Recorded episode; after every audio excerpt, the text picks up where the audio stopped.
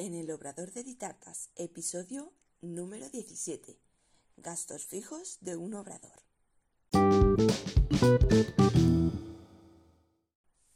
Hola, ¿qué tal? Bienvenida al podcast en el Obrador de Ditartas, donde hablaremos de repostería y conoceremos el día a día de un obrador. Yo soy Diana Verdú, chef pastelera y profesora de la Escuela Virtual de Repostería de Ditartas, donde encontrarás cursos en vídeo de repostería y pastelería y realizamos clases en directo todos los meses. Visítanos en ditartas.com. Buenos días, son las 6 y 29 de la mañana, así que ya estoy en marcha hace un ratito y hoy me gustaría hablaros de algo súper, súper importante que es el tema de los gastos que tenemos en un obrador. En principio, a grandes rasgos, os cuento que los dividiremos en dos, gastos fijos y gastos variables. En primer lugar, vamos a hablar hoy de los gastos fijos y el próximo lunes hablaremos de los gastos variables. ¿Qué significan gastos fijos? Los gastos fijos son eh, todos esos gastos que em, sí o sí vamos a tener que pagar aunque no facturemos nada. Aunque no hagamos ninguna tarta, aunque no hagamos ningún encargo, estos gastos los vamos a tener sí o sí. Importante, no liaros con la palabra fijos, ya que no es que el importe que paguemos sea fijo, ¿vale? Podemos tener un gasto que cada mes tenga un importe diferente y seguir siendo un gasto fijo. Vosotros recordar que gastos fijos son todos aquellos gastos que tenemos que sí o sí tenemos que pagar aunque no facturemos nada. Digamos que em, tenemos un conjunto de gastos que son eh, los que tenemos que pagar para poder trabajar, sí o sí. Luego ya depende si facturas o no facturas. La semana que viene hablaremos de los gastos variables, que sí que son gastos que están imputados a em, según la facturación que hagamos. Por ejemplo, em, os pongo en antecedentes un poquito.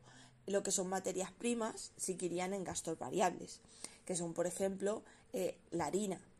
Va a depender si haces una tarta o si haces 20 tartas la cantidad de harina. Pero este tema lo veremos la semana que viene. Hoy nos vamos a centrar en los gastos fijos, que como os he dicho, recordarlo bien, son aquellos gastos que tenemos que pagar sí o sí, aunque no facturemos nada.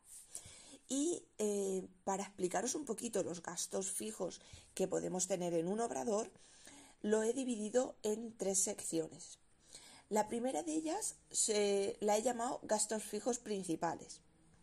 En estos gastos eh, fijos principales eh, tenemos el alquiler. Obviamente, si tienes un local propio, no tienes alquiler. Esta parte no la, no, la, contemplas, este gasto no lo contemplas. Pero si estás de alquiler, hay que tener en cuenta que tenemos que pagar este alquiler. En referencia al alquiler, va a ir en función si pagamos eh, comunidad de propietarios, porque dependerá de cómo lo tengamos estipulado. Eh, os explico. Por ejemplo, eh, yo el primer local que, estaba, pues con el propietario del, del, local, pues concretamos que mm, él me ponía una cuota y en esa cuota me incluía lo que era el gasto de comunidad y el gasto de basuras. ¿Vale? Entonces, en ese mismo cómputo, yo pagaba simplemente el alquiler. Yo lo tenía metido en alquiler y me sumaba la comunidad de propietarios y las basuras. En el, en el alquiler que estoy actualmente, eh, no lo tengo así. Yo a la dueña del local le pago su alquiler y luego todos los meses pago la comunidad de propietarios del edificio porque los locales, recordar que tienen que pagar comunidad de propietarios y le pertenece, eh, legalmente pertenece este gasto al que estamos alquilado, ¿vale? A los que estamos alquilando el local. Ya dependerá, eh, pues eso, lo que tratéis con, vuestro eh, con, el, con el, que el dueño del local, ¿de acuerdo? Entonces, pero en principio tened en cuenta que vosotros pagaréis el alquiler y deberéis pagar también la comunidad de propietarios y las basuras. Las basuras se pagan una vez al año, se paga el suma y también os pertenece a vosotros. Lo mismo os digo, que va a ir en función de cómo lo tengáis eh, apalabrado o estipulado eh, con, con vuestro dueño del local. Yo actualmente en el que estoy sí que lo tengo separado, pago el alquiler todos los meses, pago la comunidad de propietarios todos los meses y las basuras se paga una vez al año. Más gastos eh, que he englobado en estos fijos principales sería el suministro de luz y de agua. Y me diréis, vale Diana, pero aquí va a ir en función de la producción. Sí, en parte sí, porque obviamente si no tienes ningún encargo no vas a enchufar el horno. Y si tienes 20 tartas vas a enchufar el horno más tiempo que si tienes una sola tarta. Cierto es, pero eh, es un gasto que se incluye como fijo. ¿De acuerdo? Porque aunque tú no tengas ningún tipo de encargo, tu local tiene que tener un suministro de luz, porque si no, no puedes abrir, no te dan la licencia de, apertura. O sea que eh, el suministro de luz y de agua se incluyen eh, como gasto fijo. Y aquí eh, sería uno de estos gastos que el importe es variable, que en función del mes tienes un importe u otro pero recordar que es un gasto que tendremos que pagar sí o sí, aunque no facturemos nada. ¿De acuerdo? Otro gasto que tenemos, obviamente, en este caso, me podéis decir, ah, pero puedo no tener. Cierto. Hablamos del teléfono e internet. Obviamente tú puedes decir, pues eh, no quiero gasto y no tengo ni teléfono ni internet. Pero vamos a ver, vamos a ser un poco sensatos y vamos a pensar en qué mundo estamos. Necesitas un teléfono para conectarte con los clientes, para llamar por teléfono a proveedores, para llamar por teléfono mm, a un montón de sitios. Necesitas el teléfono. Y internet. Hoy en día internet lo necesitas sí o sí. De hecho, yo, por ejemplo, trabajo con con WhatsApp. Con mis clientes casi todo lo que trabajo es por WhatsApp. O sea que eh, es un gasto fijo que tienes que tener. Teléfono y internet tienes que tenerlo. Y aquí igualmente sería eh, un gasto, como hemos dicho antes, es un gasto fijo porque mm, no va a depender de la facturación que tú tengas, porque va a dar lo mismo que hagas una tarta, que hagas 50, el teléfono lo vas a tener que pagar igual pero sí que puede variarte ese importe de esa factura de un mes a otro. Depende de eh, cómo lo tengas con, con, tu compañía, puedes tener eh, variarte según las llamadas. ¿De acuerdo? Otro eh, gasto que tenemos aquí es las plagas y extintores. Por ley, tú tienes que tener un control de plagas y un control de extintores. Normalmente el control de plagas eh, se paga al año y suelen hacerte cuatro visitas. Eh, tiene que ser una, empresa, que esté certificada y van al local y te hacen el control de plagas, te ponen unas trampitas y te lo miran todos. Normalmente eh, esa misma empresa que te lleva las plagas también te controla los extintores. Pues eso, yo tengo dos tipos de extintores, uno para el tema eléctrico, que lo tengo al lado del cuadro eléctrico, y otro que tengo en la sala, pues para em, normal, pues para muebles y todo esto. Eh, y a mí me lo lleva el mismo de las plagas, me lleva el tema de los extintores. Y igualmente, pues eso, al año lo pago, eh, es un pago, es una sola factura que pago al año, y luego te hacen eso, cuatro. A mí, en mi caso, tengo estipulado que me hacen cuatro eh, visitas al, año para revisarme que todo esté correcto. Esto por ley se necesita sí o sí, tanto en comercio y sobre todo en obradores, ¿vale? Sanidad nos va a exigir siempre eh, las plagas, el, seguimiento de las plagas. Más cosas que, que hay que tener en estos gastos fijos principales es un seguro de responsabilidad civil. Tú abres un comercio y tienes que tener un seguro. Este seguro, por una parte, como cualquier eh, casa, me imagino que tengáis, eh, tienes que tener un seguro porque si, pues si te rompe una tubería, por si eh, cualquier cosa le pasa al local, al contenido del local, tú tienes que tener tu propio seguro. Pero este seguro tiene que incluir la responsabilidad civil. ¿Qué, qué es esto? Pues te tiene que cubrir todo aquello que, mm, pues si entra alguien y se cae, eh, si alguien se intoxica con cualquier alimento, todo eso lo tienes que tener asegurado. Normalmente eh, los seguros se pagan al año. Lo mismo, aquí dependerá de cómo lo tengáis estipulado con vuestra compañía. Yo en mi caso eh, es el seguro me cubre todo el año, pero lo tengo dividido en dos pagos cada seis meses porque de este modo pues también es más llevadero. Pero es importante siempre y, bueno, que lo tenéis que tener sí o sí, un seguro de responsabilidad civil. Y por último, en estos gastos fijos principales sería el autónomo. Normalmente, eh, yo por ejemplo, yo soy autónoma, cuando tenemos así un, obrador, solemos ser autónomas porque eh, pues sale mejor que crear una empresa, una SL o una SA. Depende también, como os digo, esto sí que lo tenéis que ver em, con vuestra asesoría, eh, exactamente cómo mm, lo vais a hacer, ¿vale? Pero normalmente es autónomo lo que, lo que necesitáis, ¿vale?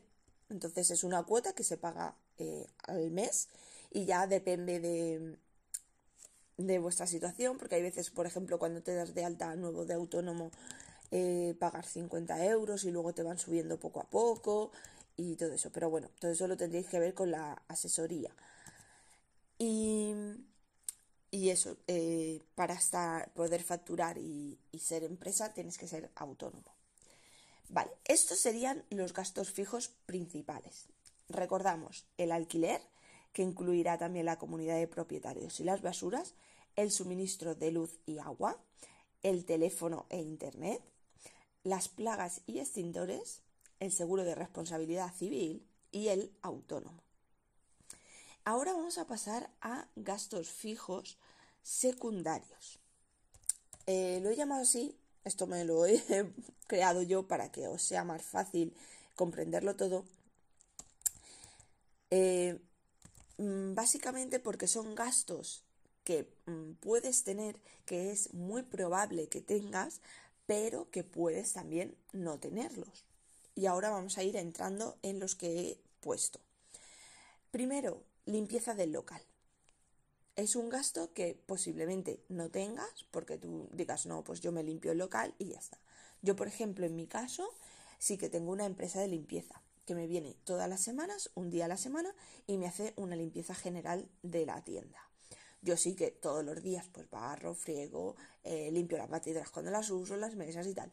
Pero una limpieza general, pues que ya me limpian, pues me limpian todos los aseos, me limpian la sala, me vacían estanterías y me limpian y tal. Es un, es un gasto que yo he decidido eh, extrapolarlo, o sea, sacarlo, que me lo haga una empresa, básicamente porque eh, prefiero mm, pagarle a esa empresa y que me lo haga esa empresa y ese tiempo que yo invertiría en hacer esa limpieza general Mm, dedicarlo a, mi empresa, dedicarlo a producir, porque me es más rentable.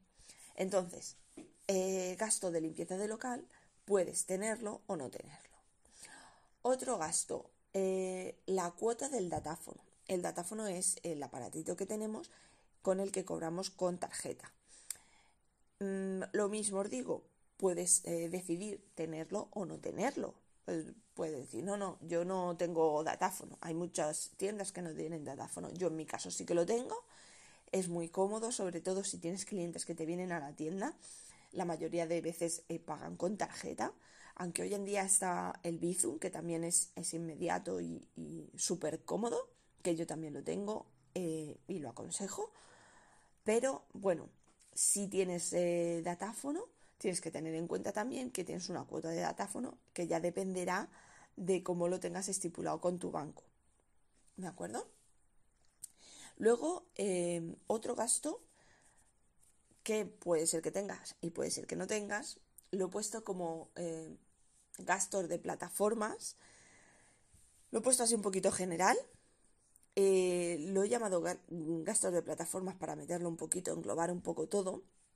E igualmente puede ser un gasto que tengas o puede ser que no tengas, como puede ser, por ejemplo, eh, si tienes Google Suite, eh, si tienes el dominio de tu página web, que también se paga al año, el hosting para tener tu página web también se paga al año, cualquier aplicación o, o herramienta que tengas para el negocio y que tengas que pagarlo pues, al año, al mes o como se estipule. Entonces, eh, aquí he englobado un poquito los gastos de plataforma porque eh, irá un poquito en función de, de qué tengáis o cómo, cómo, lo tengáis, ¿vale?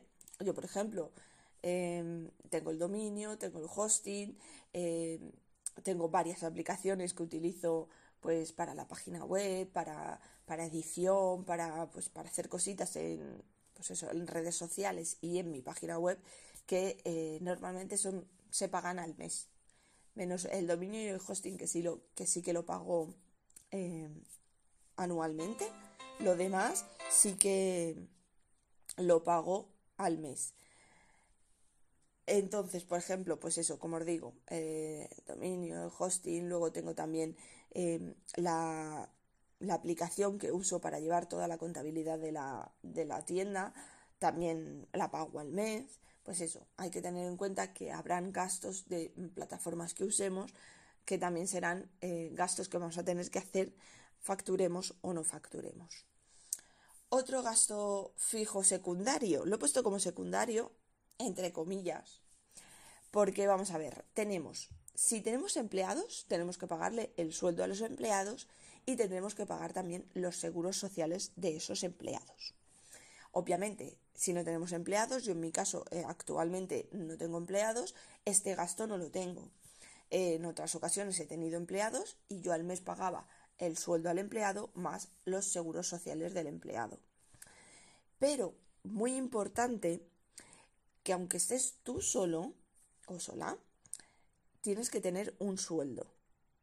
¿De acuerdo? O sea que mm, posiblemente no tengas empleados, pero sí que te tienes a ti y tienes que tener un sueldo y tienes que tenerlo reflejado como tal. Otro gasto que tenemos sería publicidad. Obviamente, lo mismo. Eh, puedes no tener publicidad, ¿no? Yo no hago publicidad, no tengo este gasto. Perfecto. Pero siempre pues hacemos una campaña de Facebook o en una televisión local, mm, radio local, alguna publicidad, alguna asociación que te viene te pongo el anuncio en el libro de fiestas, tal. Entonces, tenemos que tener también en cuenta que haremos gasto en publicidad y que debemos hacer gasto en publicidad para poder avanzar. ¿Vale? Y igualmente, pues este gasto no es todos los mismos, todos los meses el mismo importe. Y eh, otro gasto fijo secundario que he puesto sería la asesoría. Obviamente, eh, tú puedes decidir, no, yo me llevo eh, todas las cuentas y yo me hago la presentación de todos los impuestos en Hacienda y todo porque yo sé, perfecto, pues te ahorrarías este gasto en asesoría. Que no, pues tienes que tener una asesoría, una empresa que te gestione toda la parte legal, digamos, de todos los impuestos y todo que hay que presentar. ¿De acuerdo? Em, lo he puesto así como secundario, pero el 90% de, de los casos siempre tenemos una asesoría y yo lo aconsejo porque luego tener dudas para subvenciones o para cualquier cosa y tener una empresa que, que te lleve todo, todo el papel es mucho mejor. Entonces, resumiendo, gastos fijos secundarios que puede ser que tengas o que no tengas, pero que muchos de ellos al final tenemos, sería limpieza de local, gastos de la cuota de, datáfono de pasar de pago, gastos de plataformas como puede ser Google Suite, dominio, hosting, si tienes algún tipo de programa de contabilidad, sueldos, ya sean eh, nuestro propio sueldo o el sueldo de empleados, y los seguros sociales, que también se pagan todos los meses. Publicidad, publicidad que hagamos, en, tanto física como online y el gasto de asesoría. Digamos que aquí englobamos gastos fijos secundarios, que como os digo, puede ser que tengas o puede ser que no tengas. Y por último, he puesto eh, nuestros queridos llamados gastos en impuestos. Estos sí o sí los vas a tener que pagar y ya te digo yo que eh, Hacienda se va a encargar de que los pagues. Vamos a ver, os he puesto, eh, digamos, la situación de un autónomo. Tenemos el IRPF, que es el modelo 130. Eh, los gastos de estos impuestos se pagan trimestralmente. cada tres meses eh, normalmente yo mi asesoría me lleva todas las cuentas y me, presenta los impuestos. Entonces, cada tres meses tenemos que pagar el IRPF, que es el modelo 130, que es el impuesto de retención de personas físicas. Si no eres autónomo, que es una empresa, una SLSA, es otro tipo de impuesto, pero igualmente cada tres meses vas a tener que pagar un impuesto. Luego tenemos el IVA, que es el modelo 303 también lo pagamos cada tres meses. Luego está el modelo de retención de alquiler, modelo 115. ¿Qué impuesto es este? Este impuesto es, em, es muy guay, a mí me encanta, o sea, me parece fantástico. Nótese la ironía. Este es uno de los impuestos que muchas veces eh, nos encontramos así de sopetón y nos da una hostia en la cara porque em, lo desconocemos. Yo lo desconocía cuando abrí la tienda, ¿eh? sabes que tienes que pagar el IVA y tal, cada trimestre y tal. Pero llegó el primer trimestre y me pasa la asesora, no, tienes que pagar el IRPF, tienes que pagar el IVA tanto, eh, retención de alquiler. Y yo, ¿retención de alquiler? Perdona. Y me dice, sí, ¿no? Cada tres meses tienes que pagar una retención por estar alquilada. Digo, o sea, eh, yo estoy todos los meses pagando un alquiler y luego cada tres meses tengo que pagar por estar alquilada. Básicamente es eso. Mola mucho este eh, impuesto, me encanta. Pues eso, la retención de, alquiler es el modelo 115 y viene a ser aproximadamente, para que os podáis hacer una idea, em, la mitad de la cuota que pagáis de alquiler. Por ejemplo, si pagáis 100 euros de alquiler al mes, pues la retención del alquiler que se paga cada tres meses vendrá a ser sobre 50 euros, ¿vale? Para que os hagáis una idea aproximadamente. De todas formas, todo esto siempre eh, lo más aconsejable es verlo con la asesoría, que la asesoría os informe de todo, os informe de importes y de cómo hay que hacerlo todo. Y otro impuesto también que hay que, trabajar, que, hay que pagar es la retención de trabajadores, que es el modelo 111. Este impuesto obviamente será si tienes trabajadores cada tres meses. También tienes que pagar la retención de los trabajadores. Igualmente, eh, igual que la retención del alquiler, me parece fantástico. O sea, tú todos los meses le pagas el sueldo a los trabajadores, todos los meses pagas eh, los seguros sociales de los trabajadores, pero encima, cada tres meses tienes que pagar una retención de trabajadores. Sí, señores, eh, tener una empresa es muy guay y Hacienda mola mucho. Nótese la ironía, ¿vale? bueno, resumo este punto que tanto nos encanta a todos. Los gastos en impuestos tenemos el IRPF, que es el modelo 130, eh, si eres autónomo, el IVA, que es el modelo 303, la retención de alquiler, que es el modelo 115, y la retención de trabajadores, que es el modelo 111. Y bueno, os voy a hacer un resumen así general de todo lo que hemos visto hoy. Hoy nos hemos centrado en los gastos fijos, que son aquellos gastos que tenemos que pagar sí o sí, facturemos o no facturemos. O sea, vendamos una tarta, vendamos 100 tartas, no vendamos ninguna tarta, hay que pagarlos sí o sí.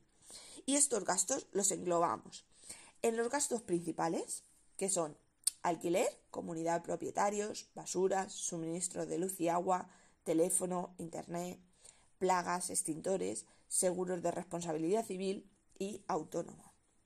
En segundo lugar, los gastos fijos secundarios, que podrían ser la limpieza del local, la cuota de datáfono, gastos de plataformas como HostSuite, dominios, hosting, etc., sueldos de empleados y seguros sociales, publicidad y asesoría.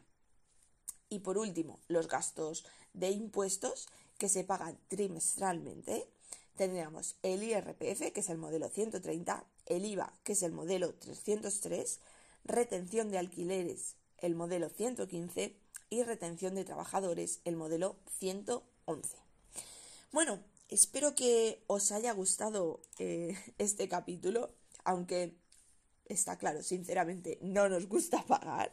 Pero bueno, si queremos tener una empresa, si queremos tener nuestro obrador y tenerlo todo legal y en condiciones, estos serán unos gastos que tendremos que tener sí o sí para poder trabajar. Si tenéis cualquier duda, ya sabéis que simplemente me lo dejáis en los comentarios en iVoox, podéis dejarlo directamente y si no, en redes sociales me buscáis como ditartas o, eh, o por, por email en info.ditartas.com y os contesto a cualquier duda que tengáis sobre los gastos fijos. Y recordar que la semana que viene veremos los gastos variables. Y nada, hasta aquí el episodio número 17 en el Obrador de Ditartas. Gracias por escucharme.